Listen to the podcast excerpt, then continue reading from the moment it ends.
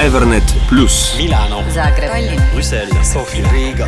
Българското национално радио, член на Evernet Плюс, водещата радиомрежа за европейски новини. Да опознаем Европа по-добре. С Българското национално радио и Evernet Плюс. Две български компании за карго дронове и за оптимизиране на логистичното планиране с изкуствен интелект са сред 139-те стартъпа и малки предприятия, които получават финансиране от Европейската иновационна програма.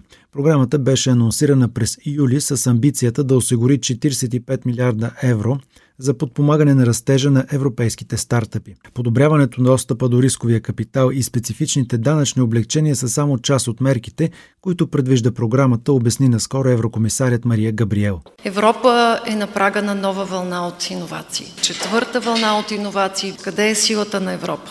Европа е лидер в наука, но Европа изостава в иновациите. Силни индустриални сектори, благодарение на науката и иновациите, могат да се превърнат в стратегически, така че да водят до независимост и до автономност. Контекста около нас го показва колко важно е да бъде направена тази връзка. Мария Габриел посочи, че се очаква да има европейски регламент, който да опрости изискванията за регистрация на фондовата борса.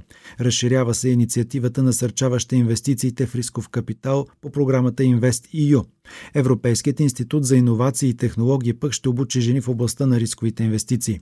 Очаква се живи лаборатории, платформа за изпитване в областта на чистия водород, създаването на иновационни долини.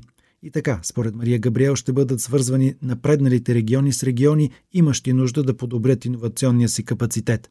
Подкрепата е важна, казва Мария Габриел, защото последната стратегия за иновации на Европейския съюз датира от 2021 година. Данните от 2021 година показват, че за първи път Инвестициите в стартъпи в Европа са троени, 100 милиарда евро. Броят на еднорозите се е отвоил от 44 на 89 и за първи път инвестициите в първия раунд от инвестиции в стартъпи, т.е. до 5 милиона първите, са на същото ниво в Европа, както в Съединените щати. Това показва, че имаме динамични, местни, иновационни екосистеми, помежду си в Европа не са свързани. Сред плановете са и обучение и привличане на 1 милион таланти в рамките на програмата Таланти в областта на дълбоките технологии. Това ще става чрез стажантска програма, за да могат иновативните компании да намират по-бързо таланти с нужните умения. Специален инструмент ще подпомага държавите членки при прилагането на мерки в областта на иновациите. Председателят на БАН, академик Юлиан Ревалски, вижда позитиви в подобни инструменти за подкрепа на иновациите, особено за хората от академичните среди. Веждането на едно такова изследване някъде до 5-6 степен за технологична готовност, учените са способни да го направят сами. Там, където е необходимо да се помогне и този процес за прототипиране и валидиране. Там са инструментите, които съществуват и в Европа. Повечето фирми, които в България се интересуват иновации, са малките и средните предприятия. Но те нямат финансов ресурс, за да могат да инвестират в прототипиране, което си е рисково. В това отношение много разчитаме да се разработи подходящи инструменти, защото средства ще има, никак няма да са малко, за да може този процес да се ускори. Юлиан Ревалски отчита, че дори с незадоволителни резултати малкият бизнес има интерес към иновациите.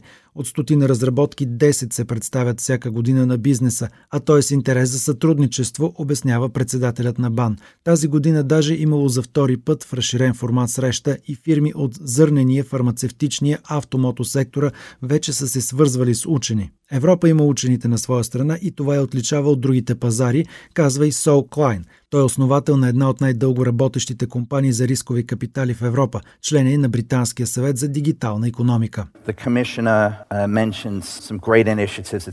Еврокомисарият спомена за серията от инициативи. Сега сме в фазата, в която има повече капитал, има повече талантливи хора, повече предприемачи. Те са в основата на модела на развитие на предприемачеството, познатни от Силиконовата долина. И ако това е господстващият в следващите 20 до 50 години модел в глобален мащаб, то новите модели на инвестирането в стартъпи, които са на 4 часа пътуване с влак от Париж, Брюксел, Амстердам, вече дават ефект. И са третите поред най-добри екосистеми в света по създаването на фирми еднорози или такива, които ще станат еднорози. И специалният източник на подобна екосистема, който го нямат в Съединените щати, не до там в Китай, е този стълб на университетите. Началните проучвания в които Европа има качества. И ако вярваме в това, а ние вярваме в това, че иновациите и регулациите трябва да вървят ръка за ръка, особено щом става въпрос за критична за обществото тема като жилища, енергийни източници, образование, достъп до лекар, хранителни доставки, е добре да имате подкрепата на правителството. За Евранет Плюс, Добромир Видев. Евранет Плюс по Българското национално радио.